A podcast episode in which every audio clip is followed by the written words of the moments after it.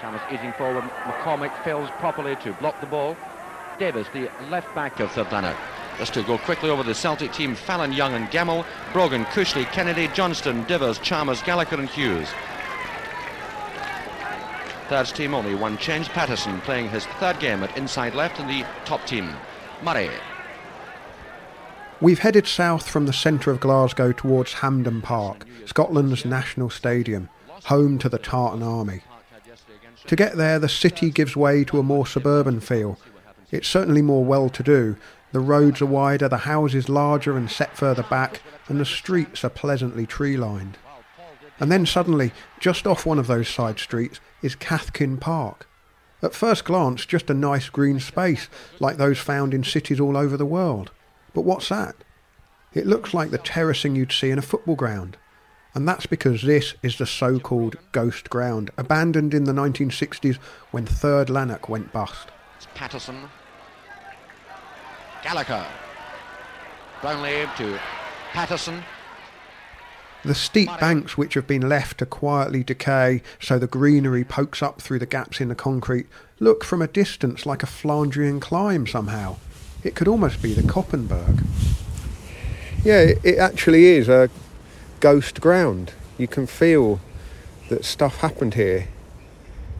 There's still a pitch marked out, no goalposts, but the terracing goes around what three sides. Dog walker's paradise. I mean, some quite quite aggressive dog face-off as we got here. I was quite relieved that one of them was on the lead. I thought they were going to go at it. Rover did look annoyed, didn't he? Rover didn't like someone being on his patch at Third Lanark. But the, the little crush barriers, I mean, are they original? I mean, what? Put them in. Why would they be yeah. put in? They must be original. And the trees have got. Have they grown since? Are we going to lean on a crush barrier? Mm, they might topple over. but it's an actual stepped terrace, isn't it? Like, yeah. It's yeah, and there is a sort of ghostly feel because you can hear the kind of the hum of the city over there, but the tall trees are, give us sort of peaceful canopy almost. And it just makes you wonder what might have been if Queen's Park had kind of tried to keep pace with Rangers and Celtic and Third Lanark hadn't gone bust. There might be four clubs in Glasgow all going head to head. Might have diluted some of the sectarianism as well that Kenny was talking about last night if there was another big force in Glasgow. But we should roll on. We should.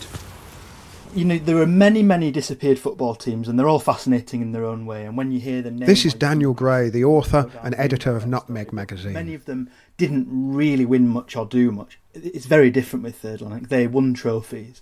They beat the old firm.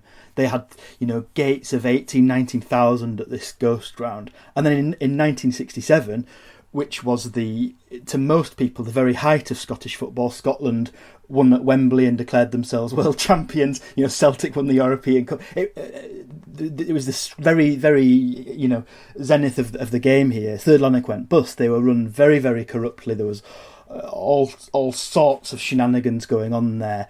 Um, they were running to the ground. Many suspected so the chairman could build houses over that grass. It's in a nice part of Glasgow, leafy area near near Hampden Park. All sorts going on at the time with him trying to save money. So, for instance, he would never buy new footballs. He would have the players paint them white. And so what you would get was players going up for headers and then coming back with patches of white across their foreheads. There's a story that when the taxman turned up, he had the players go and raid the fruit machines in the social clubs so they could be paid in coins. All of these things that, that, that we, we've become sadly familiar with these stories across football in England, Scotland, and elsewhere. Actually, at different clubs, different uh, crooks, dare I say, that have, have run clubs, and and Third Lanark was run into the ground in that way. The high, high, great nickname, great romance about them. And I often think about what it's like to just lose your team. People go every other week after all.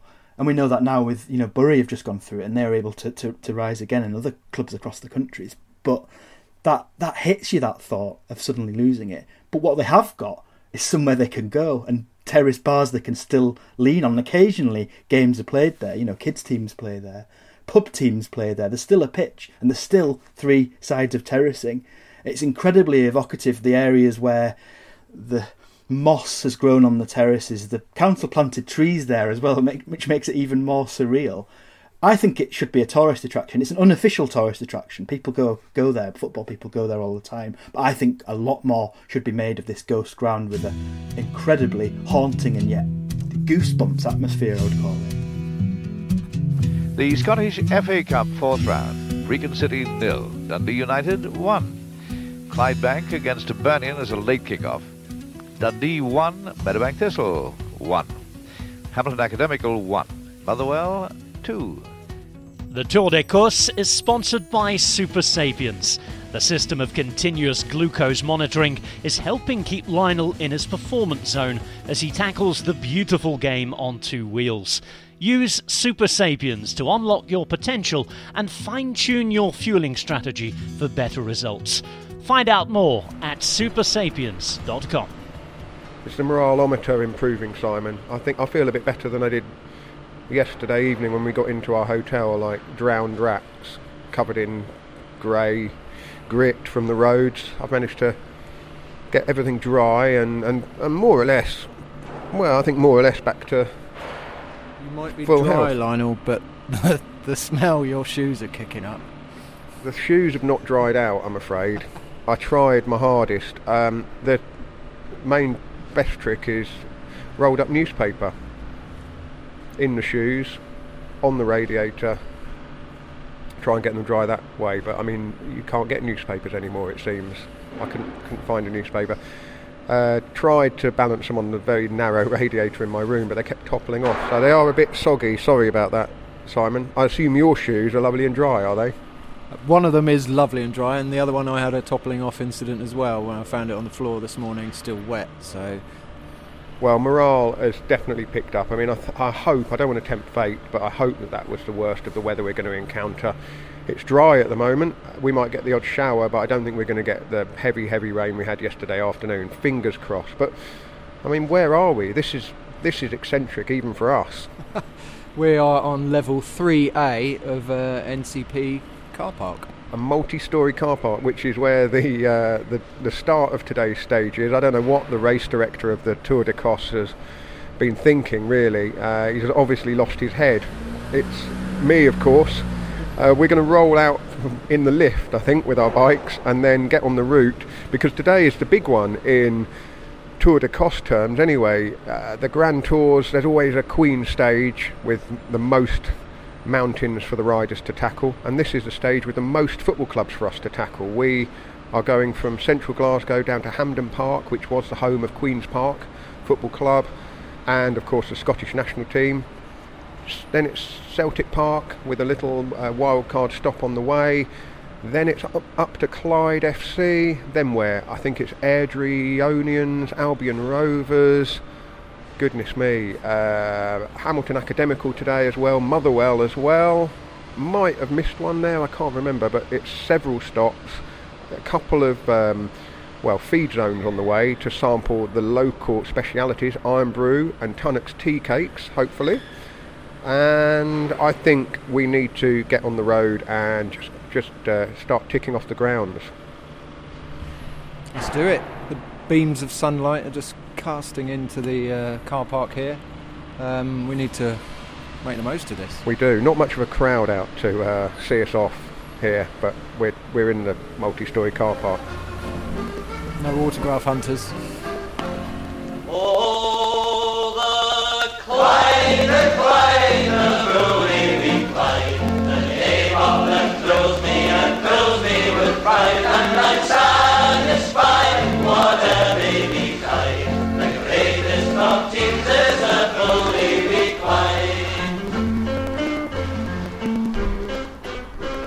So this is Shawfield, former home of Clyde Football Club, now a greyhound racing stadium.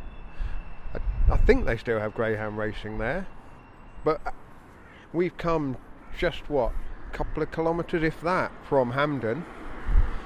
And then on the horizon over there, the imposing structure of Parkhead, Celtic Park, home of Celtic. It is imposing, isn't it? You can see it. There's, sort of a much more open space in this area of Glasgow, and it's there. It's sort of dominating the skyline from where we are, anyway. across a bit of wasteland there, really, between what was Clyde Football Club, who now play in Cumbernauld, where we're going next after Celtic Park, and Celtic Park itself. And I suppose the proximity of all these places just tells you what the city was like in, I guess, the late 1800s and early 1900s.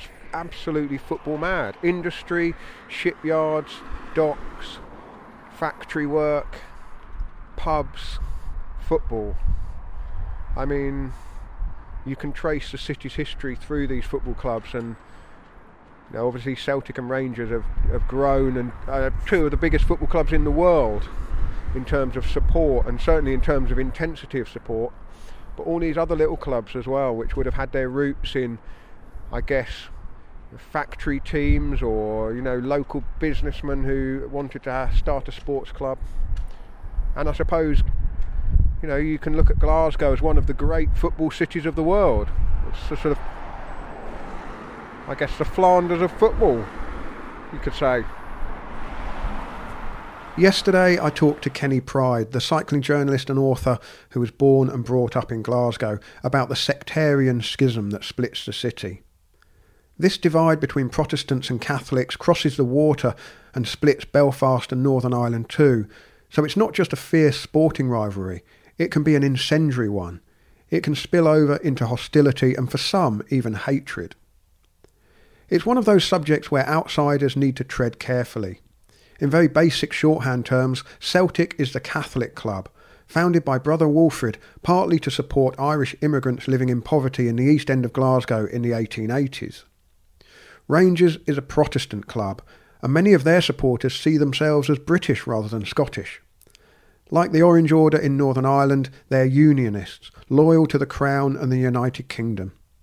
Recently, when Queen Elizabeth II died, the club defied a UEFA ruling and played God Save the King before a Champions League game. That would never happen at Celtic Park. For decades, from the 1920s to the late 80s, Rangers had an unwritten rule that they would not knowingly sign a Catholic player. That all changed in 1989 when Graeme Souness bought the striker Maurice Johnston from Nantes in France. Johnston was a Catholic, coincidentally one of my early childhood heroes because he spent a brief but very successful spell at my club, Watford. Critically, Johnston then joined Celtic before switching sides to play for Rangers. The move was extra controversial because he'd already announced that he intended to rejoin Celtic before crossing the city's bitter divide. Not all Rangers fans were happy, and there were protests outside the stadium. Apparently, the team's kit man refused to lay out Johnston's kit on a match day until he'd scored a goal against Celtic. Kenny, the ultimate contrarian, has a fairly unusual, perhaps even unique perspective on the Celtic Rangers question. We're riding on tomorrow, Kenny. We're crisscrossing Glasgow. We're we're doing the whole lot, really. I mean, we came in via Ibrox and then up to Partick Thistle today, and then. Ibrox, you say? Don't you mean Castle Grayskull? But this is the thing. I've been warned off, right, talking about this, uh, because by well, a- as I'm told, you in Glasgow you don't ask anyone who they support. No, you, you, you don't ask them who you support. You just ask them what school they went to, and then then you can work out. You know, oh, it's a Catholic school, so they probably support Celtic, and that's pretty much it. But I'm gonna, I'm gonna. So this may not make the cut here, Kenny, but but you are not a Catholic and you support Celtic. Uh, I couldn't possibly comment on either of them. yeah, it's funny actually. I was brought up in a mad kind of orange household. Real- Not really mad, but you know, could definitely.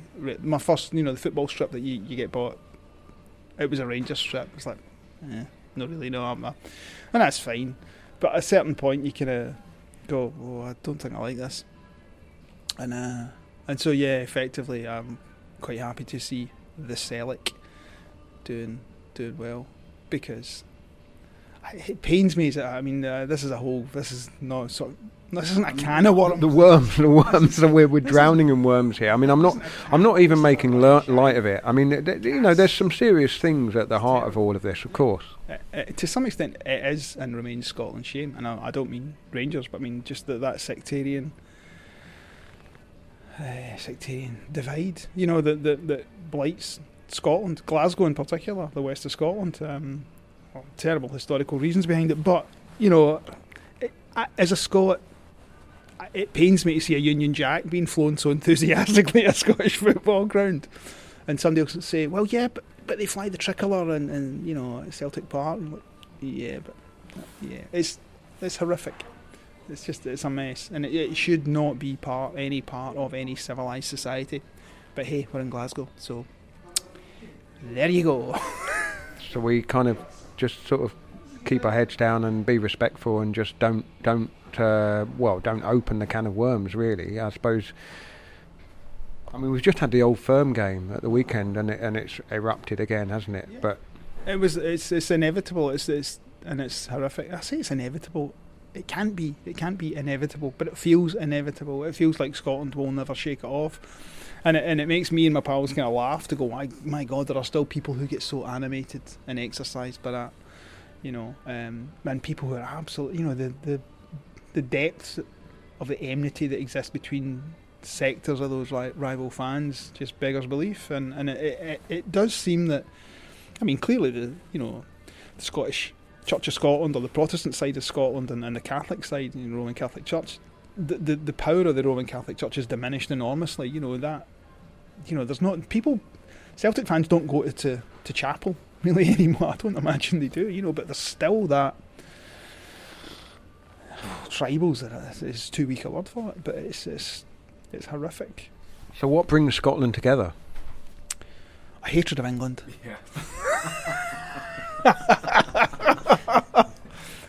you know, I think um, yeah, I think every uh, everybody has a T-shirt, you know, in their drawer that says A B E, and they bring it out every time England play anybody at any sport anywhere in the world at any time in any time zone.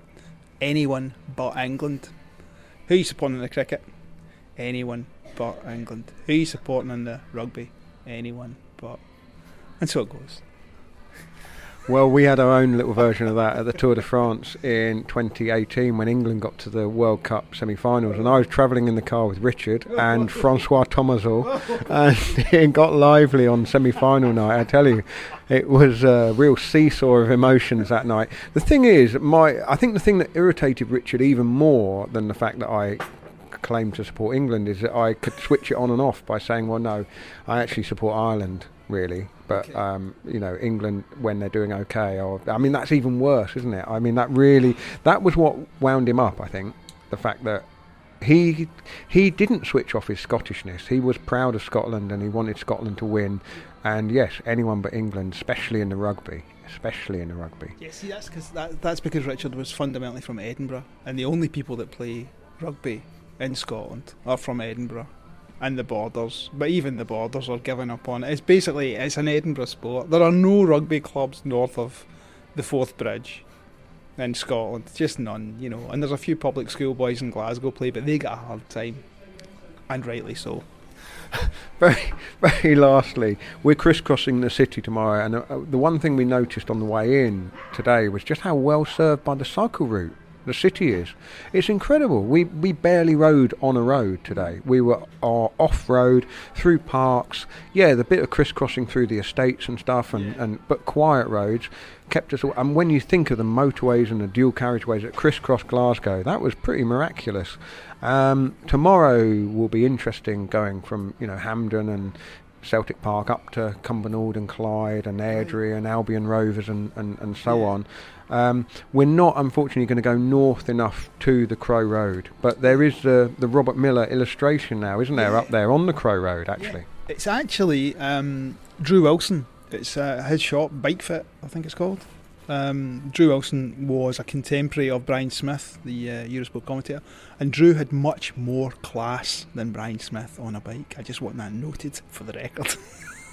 but anyway, Drew has ended up um, running a bike shop, and, and, and the gable end of his shop, he's got this lovely picture of uh, Robert, I think, from the Vuelta which was taken by Graham Watson, I'm pretty sure, and it's it's a, a sort of uh, a copy of that that photograph, and uh, and Philippa came up recently, recently last autumn now maybe, um, and they did a you know not an unveiling because it was there, but anyway, uh, she came up and they had a bit of a ride over the Crow Road, and yeah, it was uh, it was quite an event.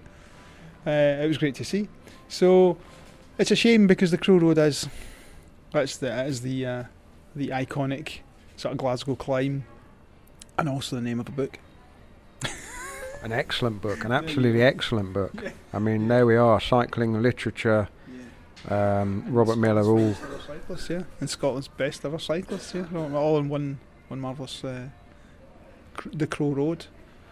Yeah, our route didn't take us up to the Crow Road, which in hindsight is a bit of a shame, but hopefully I'll get to go back because this whole area will take centre stage next August when Scotland becomes the focal point of the cycling universe with the first edition of the new UCI World Championships, or Super Worlds as I'm insisting on calling it until someone tells me to stop. The organisers are calling it the biggest cycling event ever, and over 11 days, 190 rainbow jerseys will be up for grabs across the biggest range of disciplines brought together for one championships.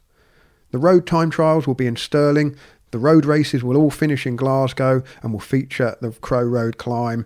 The elite women will start at Loch Lomond, with the men setting off from Edinburgh. The track and para track events will be at the Sir Chris Hoy Velodrome, of course, BMX and trials will be held in Kelvingrove Park in Glasgow. The artistic cycling and cycle ball will be at the Emirates Arena. Mountain bike cross country is at Glentress Forest near Peebles to the south of Edinburgh, and the mountain bike downhill will be to the north at Fort William. The para road cycling events will be in Dumfries and Galloway. It's going to be a celebration of cycling and a celebration of Scotland. Scottish cyclists have made an impact across all cycling disciplines. There have been those who've ridden the Tour de France, such as Ian Steel, Ken Laidlaw, Robert Millar, who won the King of the Mountains jersey, of course, and David Millar, and more recently, Tao Geoghegan Hart. There are track superstars Chris Hoy, Katie Archibald, Craig MacLean, Paralympic track champions such as Neil Fachie and Aileen McGlynn, endurance bike packers like the record breaker Mark Beaumont and Jenny Graham, mountain biker Caroline Alexander, and trials rider Danny MacAskill. And then, of course, Graeme Obree, and plenty of others. When I started racing, I was like 12 or 13 years old in like the ni- early 90s. And like I was the only person in my club under the age of like 28.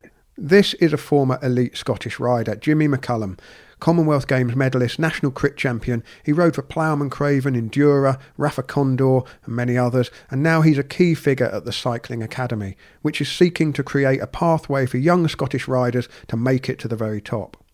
We'll hear more about their work in a future episode, but for now, I wondered what impact having the World Championships in Scotland would have on the next generation. But you've also got a mentality in Scotland, and probably even the mentality probably gets even worse when you go to the west coast of Scotland, where you kind of say you want to do something, and there's always 10 people want to shoot you down and tell you why you're you can't do that, and you're oh wee man, you've got no chance of doing that.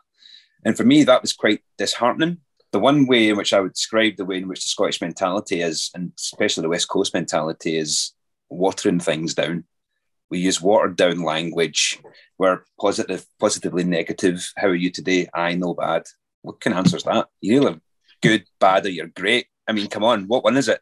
Uh, and I think we're very, very good at that. And I learned that from media training with a guy called Bob McFarland, who was a he was a, he was a rugby um, commentator back in the day, and I did media training with him. He's got a really good book, and if you're a young athlete trying to have better ways of speaking in general about how you feel and what you're doing and being like changing and flipping the switch, he's got a really good book called Drop the Pink Elephant. And he'll he media trains you, and every time you say something, kind of like, yeah, I kind of, he's like, here's your pink elephant. Yeah. And you end up with a big handful of pink elephants by the end of like that chat. And then slowly trains you how to speak more about how you actually feel and, and what you're being a bit more con- concise about what you're doing, and a bit more committed to what you're doing. And it was really, really eye opening when I read the book about how we are really watered down because you don't realize it when you're growing up that you are actually saying these things and you, you kind of inherit all that kind of chat just by hearing it from your parents and your family and your everyone at school and stuff like that. So it's it's an important but a really interesting nuance of kind of the west coast of Scotland, you know. And I'm sure it's not just the west coast of Scotland. I'm being a bit biased in my my my categorization of the west coast, but it's definitely a Scottish mentality as well because we, we like to be the underdog. Not everyone likes to stand up and go, "Well, I'm going to do this," and that's what kind of separates you. If you want to be successful in anything, you have to stand up, you have to be vulnerable, and you have to be brave. And when I was a kid trying to be that vulnerable and be that brave kid, you're you're pushed back down. But I, I had people like so Brian and watching the Tour de France and watching Robert Millar and going, "Oh my God, these guys are from Glasgow! It's, it's amazing." And now you know how they've done it, you know, and it's it's amazing to think now that we've got so many professionals now in the UK that we can, you know, see a very very obvious pathway. But it's just exposing that to riders at a very younger age. You talk about that kind of perfect storm. I mean, how important then is the fact that in August 2023, not that long away now, um, what nine months away, the whole of that sort of Scottish triangle of Edinburgh, Stirling, um, Glasgow, and then further down south as well. It's going to be the centre of the cycling world for the for the Super World Championships. Not not just the road or you know whatever, it, but it's every discipline. It's going to expose people to all um, all facets of cycling, and and uh, presumably you're hoping that it's going to you know turn a few heads away from um, from football or computer games or whatever it is, and, and, and get kids going. I'd love love to have a go at that. Yeah, I think it's it's it's a phenomenal event. This is Peter Ellen, the director of the Cycling Academy, who works alongside Jimmy. Obviously, it's going to have a big impact globally in terms of uh, in, in, a huge amount of coverage for a huge amount. You know, all these. I think it's 13 disciplines in, in total. I think for us, we want the impact we want it to have for us is for people to see those athletes competing on their doorstep um, and realize that actually it's possible for them to participate in events at, at that scale um, in the future.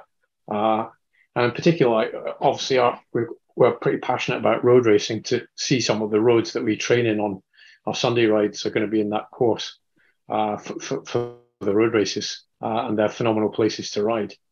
It doesn't. I mean, it won't be going into the Highlands. That's a phenomenal place to ride too. Scotland's quite a big place, as you know from riding around it.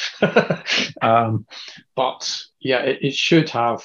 I hope it has an impact on people in the mainstream of cycling, actually, in particular, to understand that cycling is a sport that anyone can get into, and for young people, it offers them a phenomenal journey and adventure.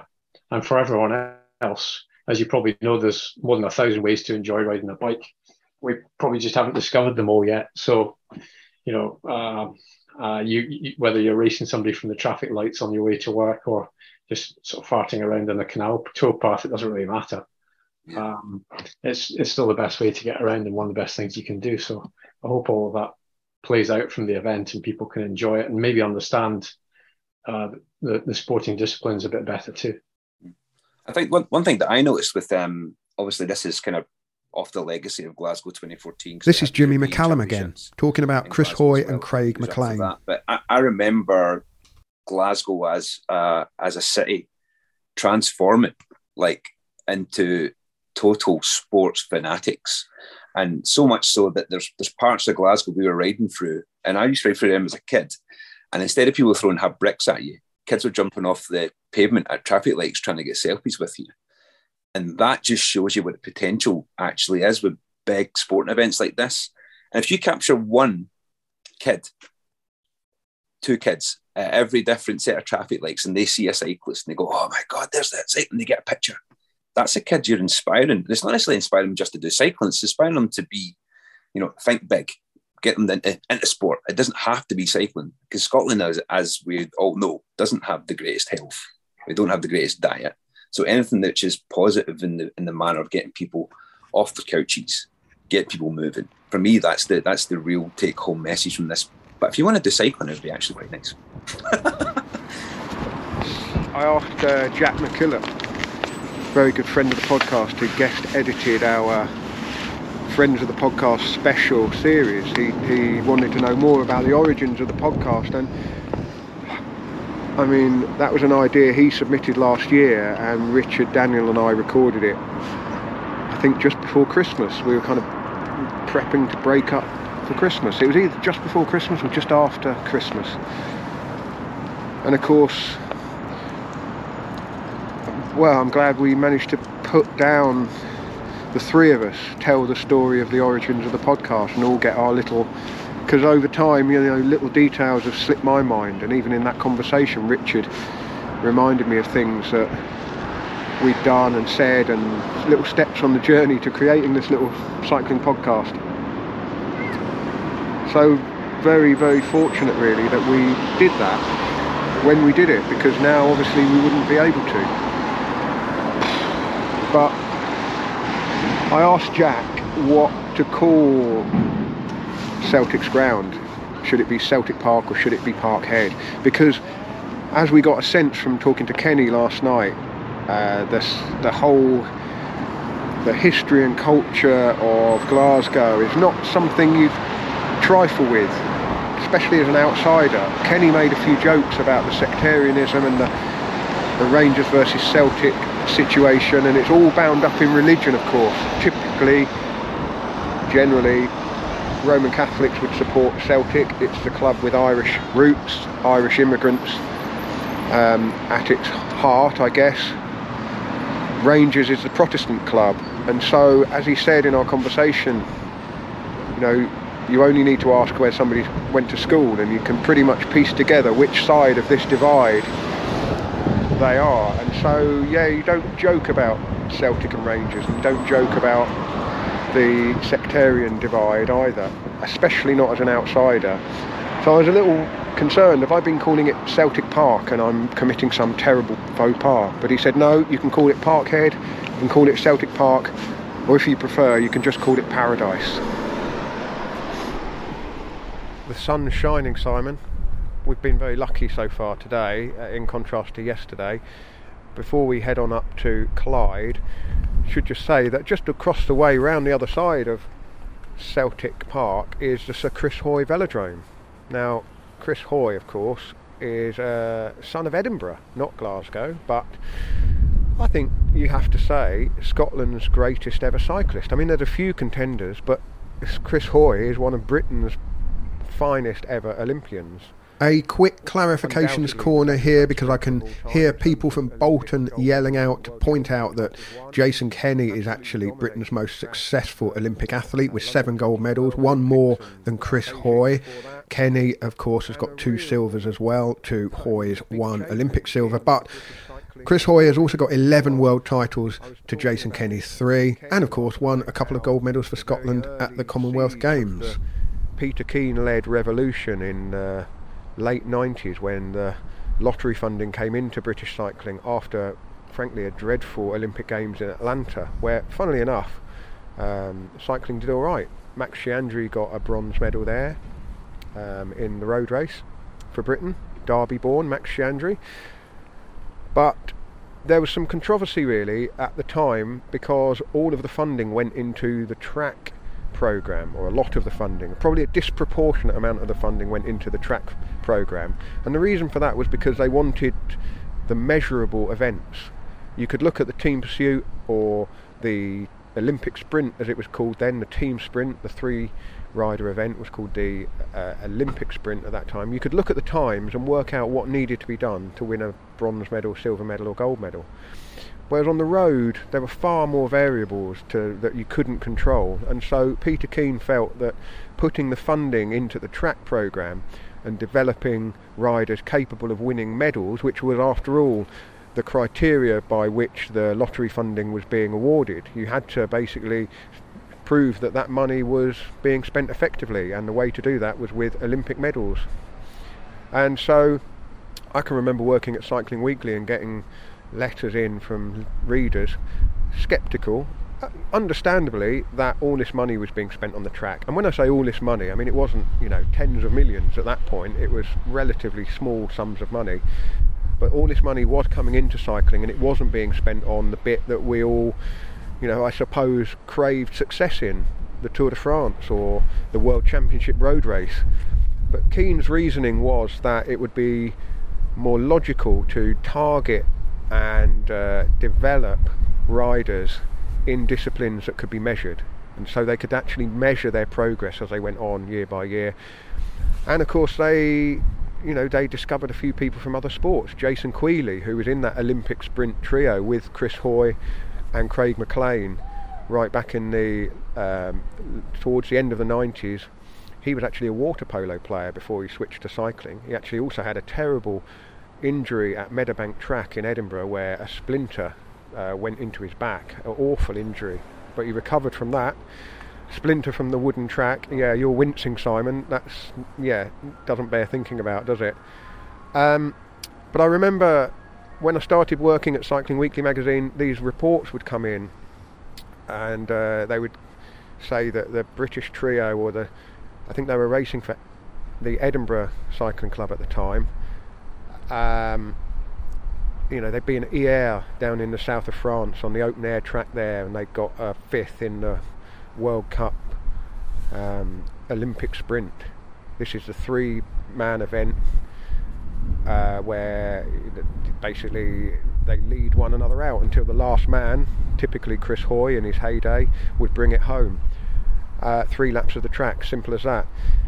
And you know, we were kind of, yeah, we were a little bit slow on the uptake, but then 1999, the World Championships were held in Berlin, and I went over there to cover that for Cycling Weekly with Phil O'Connor and uh, get my head around an event that I'd not seen before and meet Chris Hoy and Craig MacLean and Jason Queally. Very polite, quite shy. Um, I remember after they got their silver medal in Berlin, which was a massive deal for British cycling at the time. You know, we, there had been success in the team pursuits and individual pursuits by individual riders, but this was the first time that it seemed like there was you know, something beginning. There were just a little shoots of a bit of success in an event that wasn't the, the pursuit, which as a time trialing nation, you know, Britain had always done well in.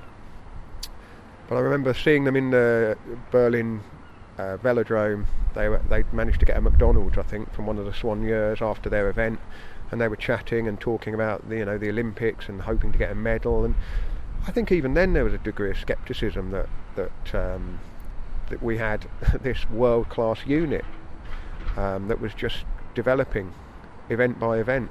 And of course, well, we know Jason Queally won a gold medal uh, in the kilo in Sydney. Chris Hoy got his gold medal in uh, in Athens in 2004, and really the the snowball once it got rolling, it gathered such pace, and then of course the road success followed on the back of it. And so when you look back, it's easy to say that well it was all part of the plan, but right back at the very beginning when people were questioning whether this was a waste of money, um, sending track riders to go and do an event that no one had really heard of at that time. And in you know, the World Track Championships in Berlin in 99 was not the same scale of event it is now and certainly not the same scale of event it was in its real heyday and sort of Manchester 2008 when full houses every night. It was a real low key event in Berlin really. Um, and now there's an Olympic quality velodrome just round the corner from here named after Sir Chris Hoy We'll be hosting the World Championships track events in August 2023. And quite remarkable, really. And I think as we stand here next to Brother Walfrid, the Irish priest who founded Celtic Football Club in 1888, uh, cycling has its own, Scottish cycling has its own significant figure in Sir Chris Hoy, and his name is on the velodrome next door. 250 metres to decide it. Coming up to the halfway mark. Chris Hoy is rolling a bit. Can he still keep this up? The line is inside. Chris Hoy's coming up to the line. What's he going to stop the clock at? Oh! Chris Hoy is the Olympic champion, the Commonwealth champion, the world champion. He's completed the Grand Slam. Let me just repeat the time. 100.711. That is the uh, best time ever at sea level. Well, he delivered, and he delivered right on cue. And I think there's one thing you have to realise: without there'd be no Chris without Craig. You know, Craig. We we talk about marginal gains and stuff like that, and Craig was like so far ahead of his time. He was doing some ridiculous stuff and said some incredible ideas about how to train that there now became the norm and what like pedal set up and you do like a standing start, all that sort of stuff. That was all Craig and Chris and all those boys creating all this. But I think the great thing for the general public, the way in which cycling grew off the back of that Olympic and Commonwealth Games success was that the public didn't really know much difference between if you're a track sprinter and if you're a Tour de France rider.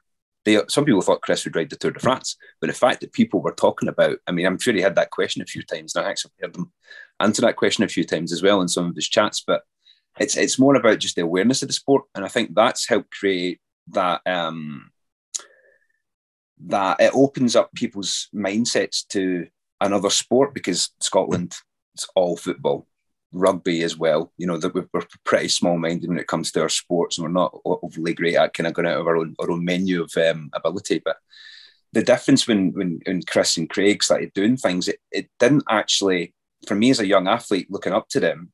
It wasn't. I didn't really care what the event they did was. I was just amazed at that. Oh my god, that's a guy from like Grantown-on-Spey, which is the middle of nowhere up the northeast of Scotland.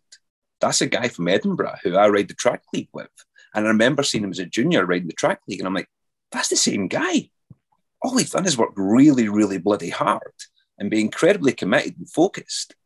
Maybe that's just what I need to do. And I think there's that mind shift is going, if I'm going to do this, I'm going to do it right and I'm going to be committed to it. But if you don't know what you're committing to, it's quite hard to create it when you're like that that young. Whereas now we're trying to have it very obvious, but what it looks like. This is what a day looks like as being a pro.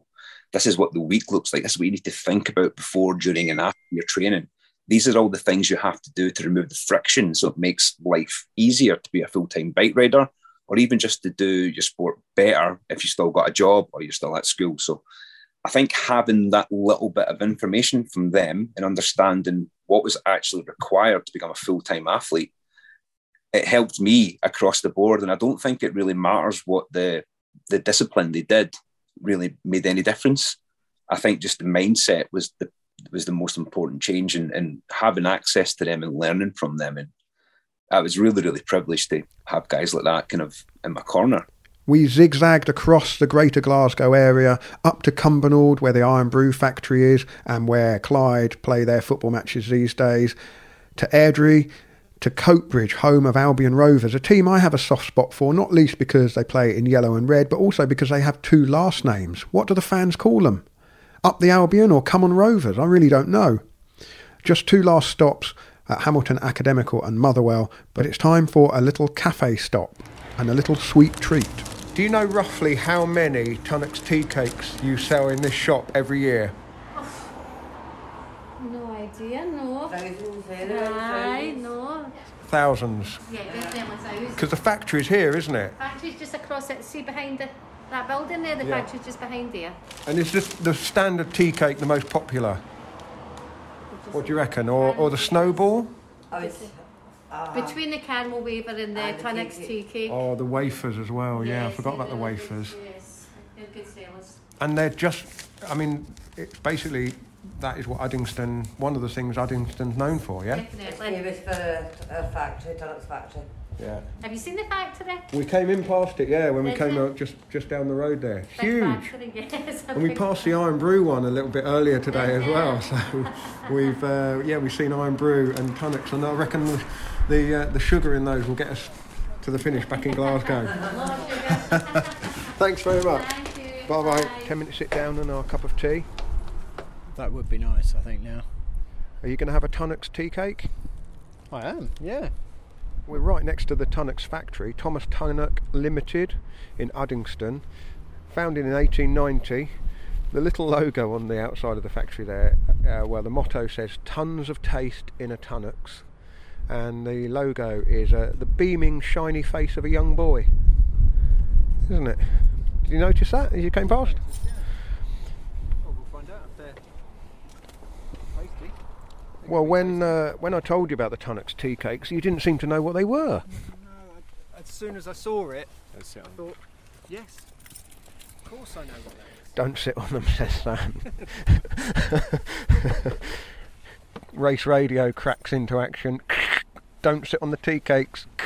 It's a Left- box. Left hand turn coming up. Don't sit on the tea cakes.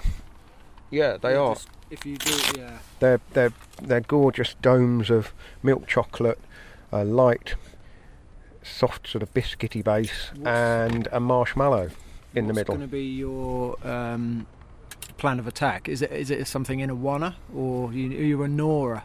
I know you always used to have a technique for a cream egg, so there might be something in this as well.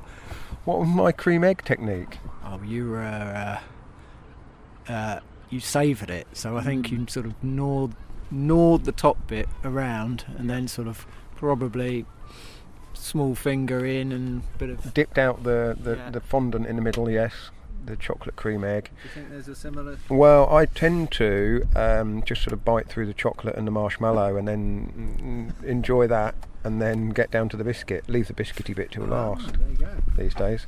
But we've got a nice cup of tea, a Tunnock's tea cake. Um, they also do the caramel wafers as well. You must be familiar with those. Yes. Yeah. The, the thing that sort of went in the packed lunchbox and Came home again, yeah, I'm afraid so. or got swapped for a United or a club or a Penguin. or a breakaway. Or a breakaway. Hey, a breakaway. The cycling biscuit. Ah, any non-British uh, listeners who didn't grow up through the 80s, the, the heyday of the chocolate biscuit, I think, the 1980s, there was such competition, wasn't there, between the biscuits. Um, will be absolutely mystified. We'll just put some pictures on social media of what a Tunnock's tea cake is before I either eat or sit on them. What makes things fall? Gravity does that. And Daddy, where do babies come from? Tunnock's caramel wafers, when you need a little time to chew things over. That's enough of a sugar rush for this episode. We'll save the Irn-Bru taste test for a subsequent stage. Chute, chute à l'arrière du peloton. Cycling podcast team car at the back of the pack, please.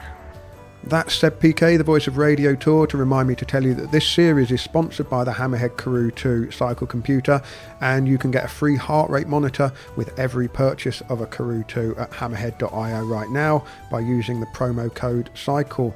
Add the heart rate monitor and the Karoo 2 to your shopping cart at hammerhead.io and then use the promo code CYCLE to get the heart rate monitor for free. And as you've heard, the Karoo 2 has coped admirably with a very tricky stage across Glasgow. It's taken us across main roads and kept us off those main roads, crucially. We've ducked down little snickets and alleyways. We've hugged the canal, we've crossed the river, we've gone under underpaths, and we've not got lost once. Uh, the turn by turn directions have been very clear, and the yellow line has led us home. Thank you very much to the Karoo 2 for supporting the Tour d'Écosse. From Annan to Aberdeen and beyond, Lionel and Simon's Tour d'Écosse is fueled by science in sport. From tiramisu cake bakes to beta fuel to Rego recovery drink, Science in Sport have everything you need before, during, and after your ride. You can get 25% off at scienceinsport.com with the code SISCP25.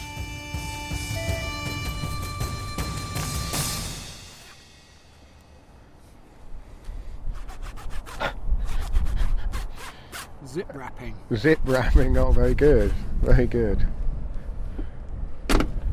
So this is our last pit stop before we run down to Hamilton Academical and Motherwell. I have to be honest, it's not been the prettiest bike ride I've ever done. No, but the way we weave through down little canal bits and your yellow line has been exemplary, I have to say. It really has. The hammerhead has been absolutely flawless today with a really, really challenging route. Now, as I said earlier in the week, if you take the time to plot the route on the dashboard and really make sure and cross refer with other sources of information, as I did with the Sustrans National Cycle Network and uh, Google Maps, and just doing a bit of the street view bit as well, just to check is that where we want to go? Do we want to go up there? Does that road look cyclable? Creating the route is one thing, but then the device itself being able to make that readable when some of the turns and the lefts and the rights, making sure we're going the right way, have been intricate to say the least. Um, we haven't gone wrong once today. I know, famous last words. We've got still about just under 20 kilometres to go, I think, taking in those two last grounds before we get to our hotel. But yeah, that's been a real bonus. That and the fact the weather has actually been all right. We had a few spots of rain when we were leaving Clyde, didn't we?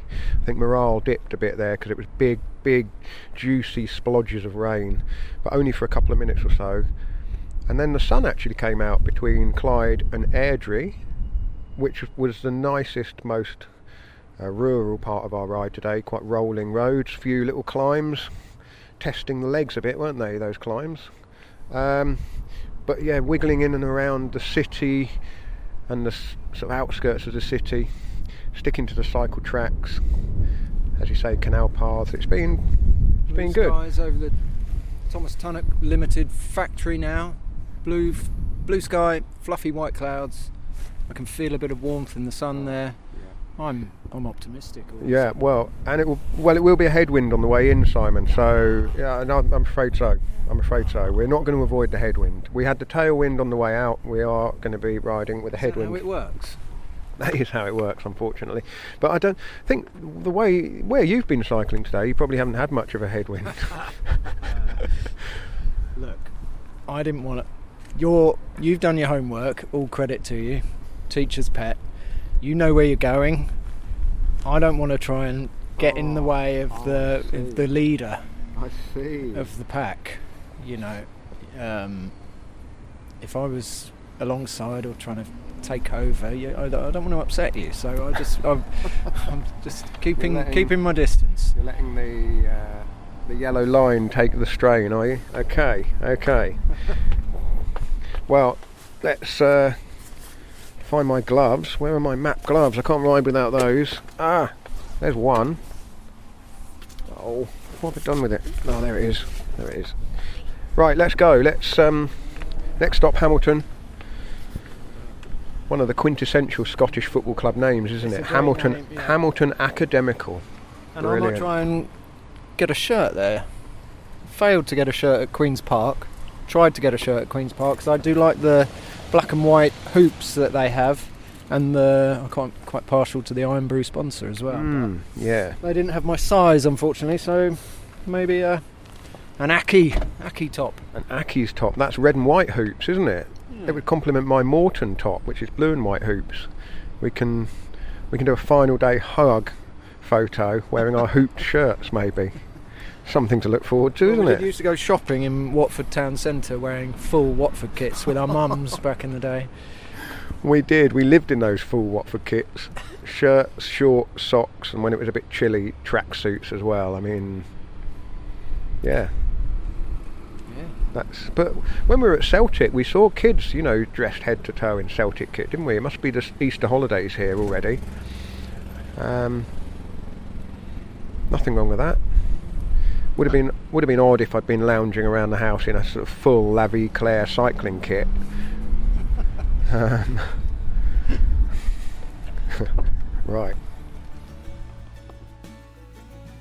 The rain started to fall again between Hamilton and Motherwell, and it was getting pretty gloomy, and the clock was ticking towards, well, pre dinner drinks as we headed to our hotel in the huge Strathclyde Country Park, where the River Clyde flows very close to the Strathclyde Loch, and it feels hard to believe that a city of more than a million people is just beyond the tree line. That's the end of stage six of the Tour d'Écosse, recorded by me, Lionel Birnie, and Simon Gill. The series was produced by Tom Wally, and a big thank you as ever to our broom wagon driver Sam Slatter for all his support when we were on the road. Join us next time as we head across to Edinburgh. Scottish League Premier Division, Aberdeen 2, Kilmarnock nil.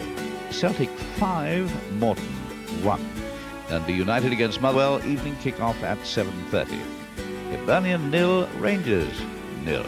St Mirren nil, Dundee nil.